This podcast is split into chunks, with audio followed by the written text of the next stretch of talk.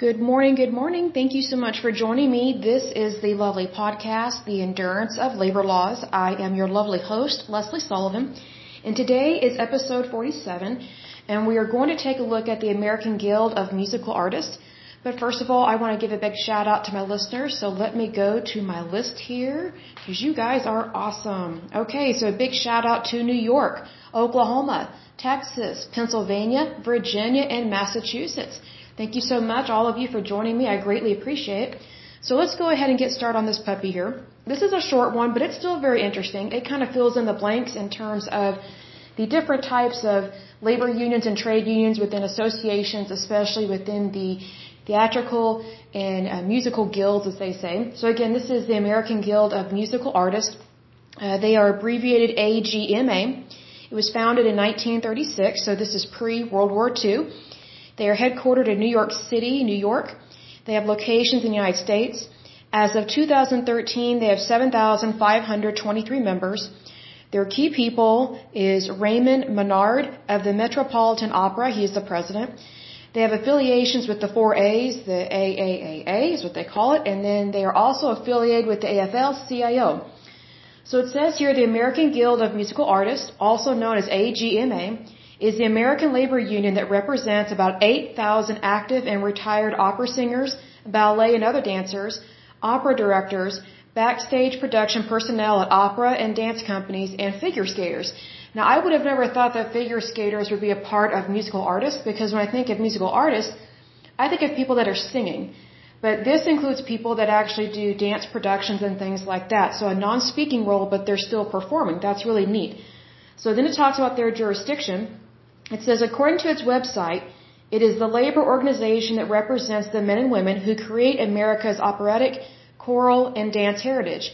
AGMA claims exclusive jurisdiction over all aspects of the work of its members and shares some Broadway jurisdiction with its sister union, Actors Equity Association. Any artist who performs at principal American opera or dance companies works under AGMA contracts.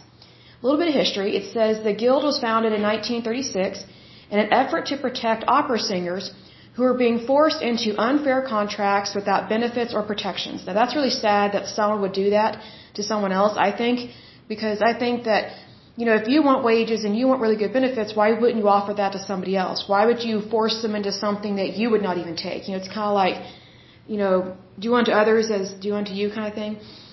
Or the golden rule, as they say. So it says here, um, over the years, the guild expanded its jurisdiction to include dancers and production personnel. That's very interesting. So I imagine that the reason why that it is including dancers is because dancers are not always treated that well.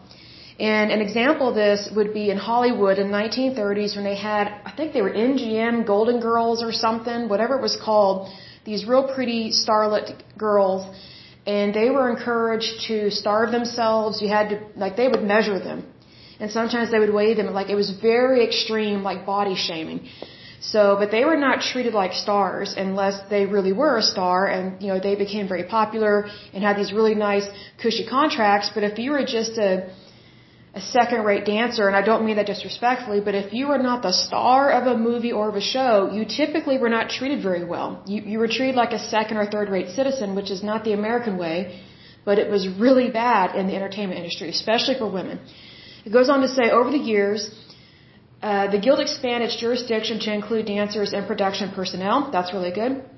It says, talks about their logo a little bit. Then let's see here, it talks about their structure. It says AGMA is associated with the Associated Actors and Artists of America. We talked about that previously, which is the primary association of performers unions in the United States. The AAAA is affiliated with AFL-CIO. We already know that. It's duplicating itself here. It says the AGMA maintains its principal office in New York City and has offices in Washington, D.C., Chicago, Los Angeles, San Francisco, and Seattle. I'm a little surprised by Seattle and a little bit by Chicago with that. That kind of throws me off a little bit. I can see Los Angeles and uh, a little bit of San Francisco, but in terms of like entertainment, um, I'm kind of surprised by the other two cities. I'm a little surprised by Washington, D.C. in a way, but then again, I'm not. because Washington D.C. is not known for its entertainment, but it is known for people that want to set up shop in terms of labor unions and associations.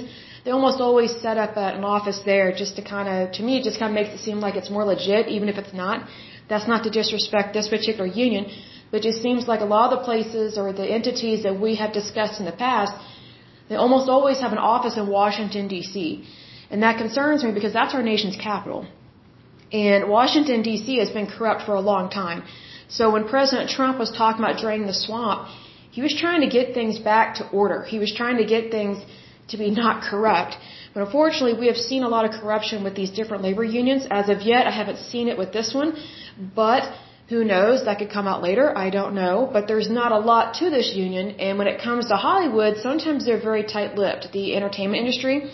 And an example of that, I think his name was Harvey uh, Weinstein or Stein, whatever his name is, that sexual predator that basically got away with raping um, several, many women uh, in in the entertainment industry, and he was very wealthy and did not get caught for a long time. But yet people knew what he was like, and Hollywood hushed it up. The, the entertainment industry just allowed it to happen and if women want a job, they had to do really horrible, sexually grotesque things with him in order to get a job.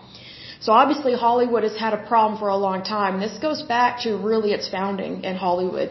Um, it hasn't always been there to protect women. It hasn't always been there to protect workers' rights. So there's a lot that is hidden in the shadows when it comes to Hollywood and the entertainment industry. So I think if anything, if these organizations and these labor unions and trade unions are legit, if they really are legit, I think they need to do a way better job of helping people find good work and not be used and abused in any way, shape, or form. You know, what I find interesting is when Hollywood toots its, to- uh, toots its horn that it really cares about people and, you know, equal rights and, you know, equality and all these different causes, but yet look at all the scandals that have been covered up and hidden in Hollywood for years.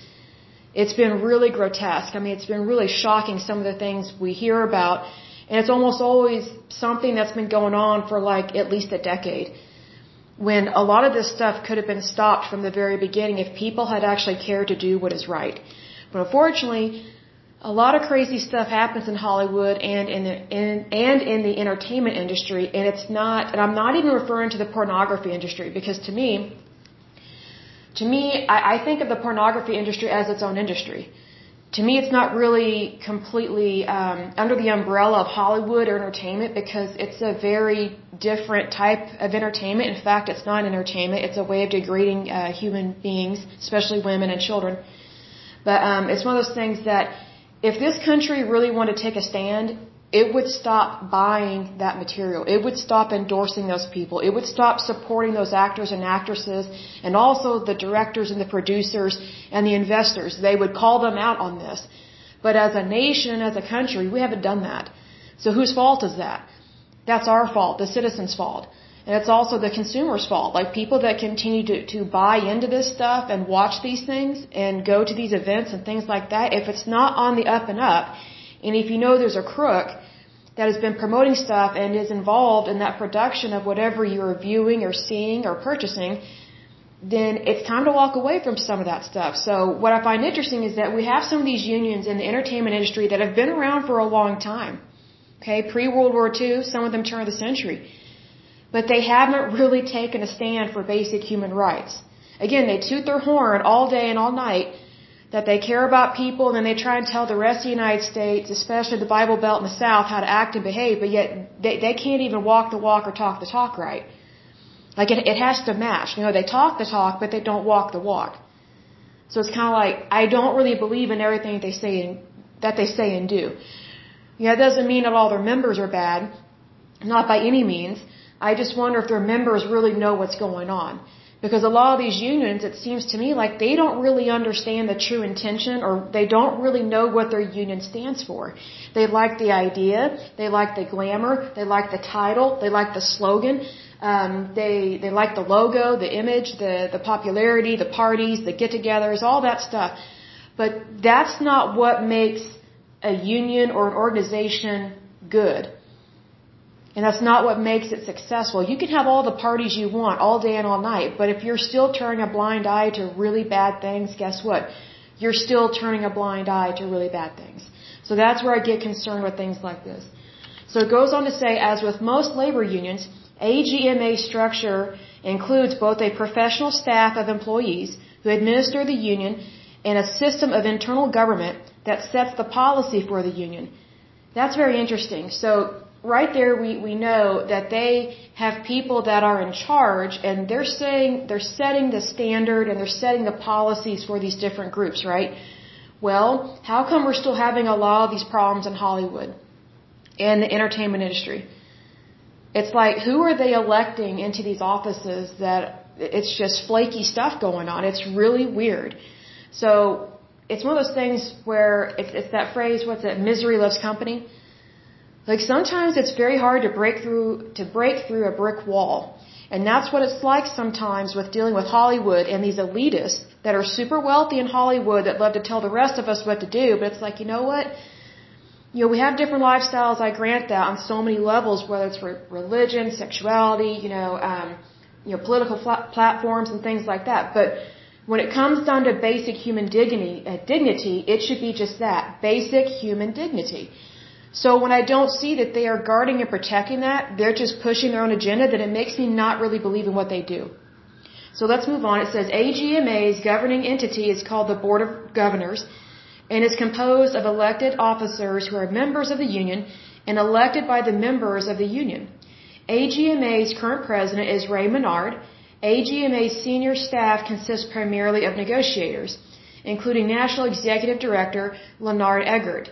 AGMA differs from other performers' unions in that it does not prohibit its members from performing non-union work. Now that actually, I'm surprised to hear. I think it's a great thing.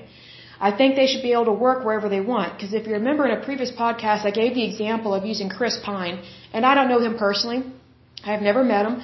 I don't know what his work style is. All I know is, for the most part, I like his work. I haven't seen anything that I don't like.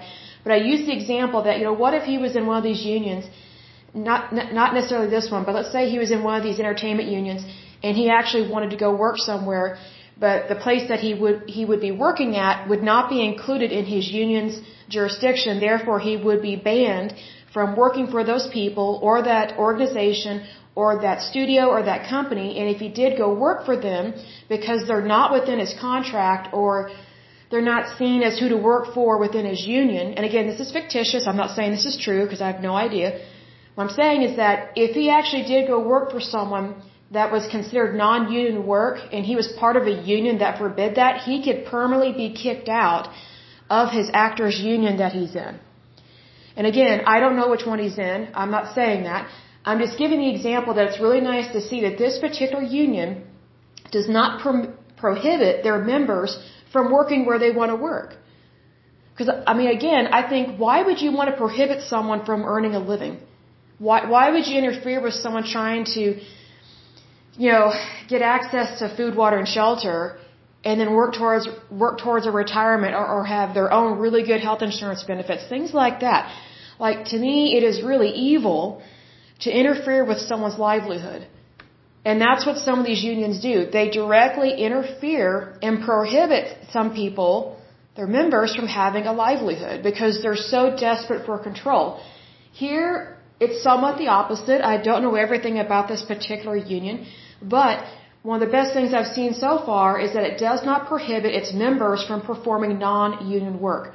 So that means they can go anywhere and work wherever they want, which is awesome because I say, you know, if you are an actor or performer, whatever the case may be, I say go ahead and line up all your work for the for the entire year or two. Like just go ahead and line up those contracts or line up that work and you know, it's your life, go live it. Go earn a living. I think that's great. So it goes on to say the AGMA also provides an extensive network of attorneys and negotiation specialists to defend the rights of its members. That is actually really nice to see, but also concerning, and here's why. What I think is nice about is that their members are protected. So if ever they are dealing with a company or, or, or a uh, organization or they're not sure about a contract, they can easily just notify one of their attorneys or one of their nego- uh, negotiators and say, hey, can you take a look at this? I'm not sure about it. You know, can you give me the, the thumbs up or the thumbs down or let me know what, what's the best way to negotiate this? I really want to work for him, but something's just not lining up. Can you give me some guidance on this? I think that's great. On the flip side of that, on the other side of that coin is the extreme. So what concerns me with having an extensive network, which is what it says, it says it has an extensive network of attorneys and negotiation specialists. You know, what, what if they're bullies?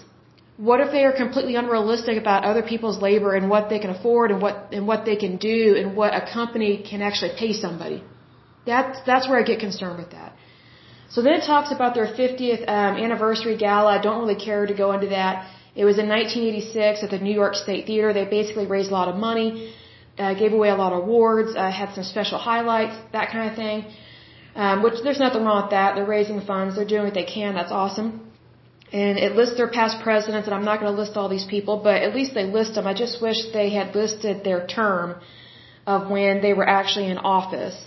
So that would actually give me a better feeling about. But what I do like about this one is that this particular one seems more legit than the previous one we discussed because it actually lists the total number of members. It has more information.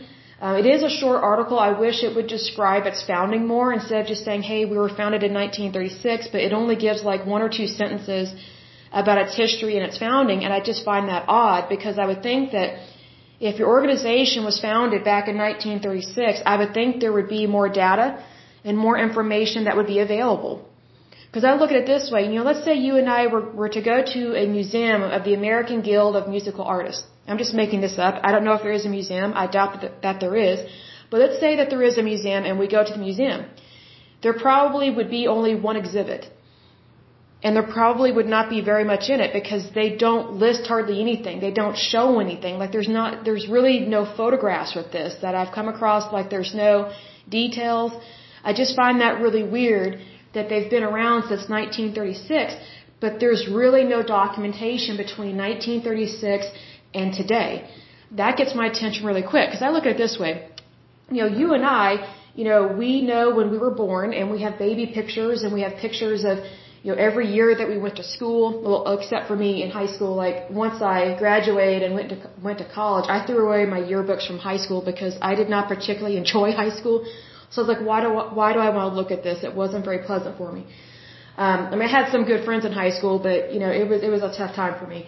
But anyway, um, you know, generally speaking, you have pictures to really um, not designate, but to signify a particular year you know, we went here on this day this year, we had this vacation, we did this, I met this person, went to this party, but there's like nothing associated with this.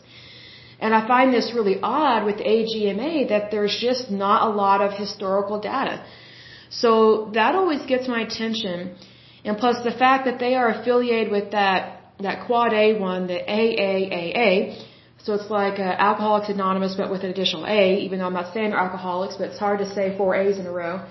But um, it just always gets my attention with the, when the data is not there, because it, you know, just from a staff accountant and an auditor point of view, um, it just doesn't look good. Because it's like if you really want people to know who you are, and to believe in what you're doing, then then you would really want to toot your horn on it. Like you would really want people to know who you are, what you stand for, the good that you do, and also it doesn't list anything political, which I find very odd because typically when it comes to dealing with artists and uh, musicians and anything to deal with the theatrical, they typically go left on this. They swing left. They swing left to the Democrat, um, to the socialist, uh, fascist, or communist. You know, those are totally different fields that just listed, but they tend to go left.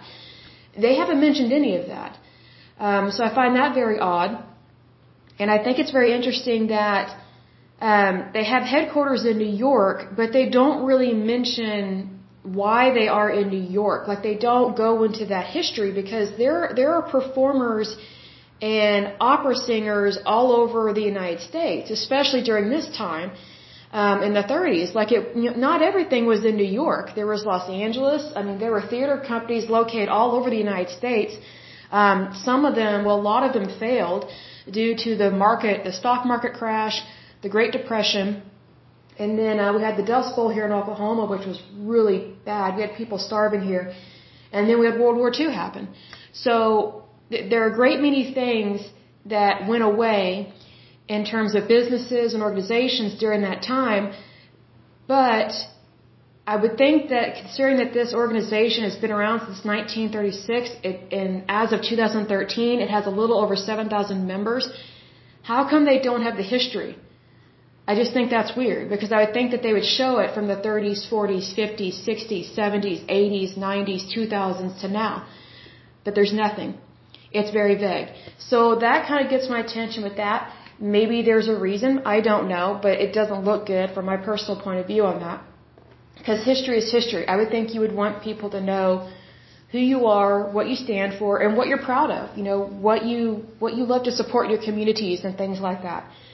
But anyway, that is it for this lovely podcast. Let me, let me take a look at my list and see what the next one will be. It will either be the American Guild of Variety Artists or the Guild of Italian American Actors. I'm really looking forward to that one.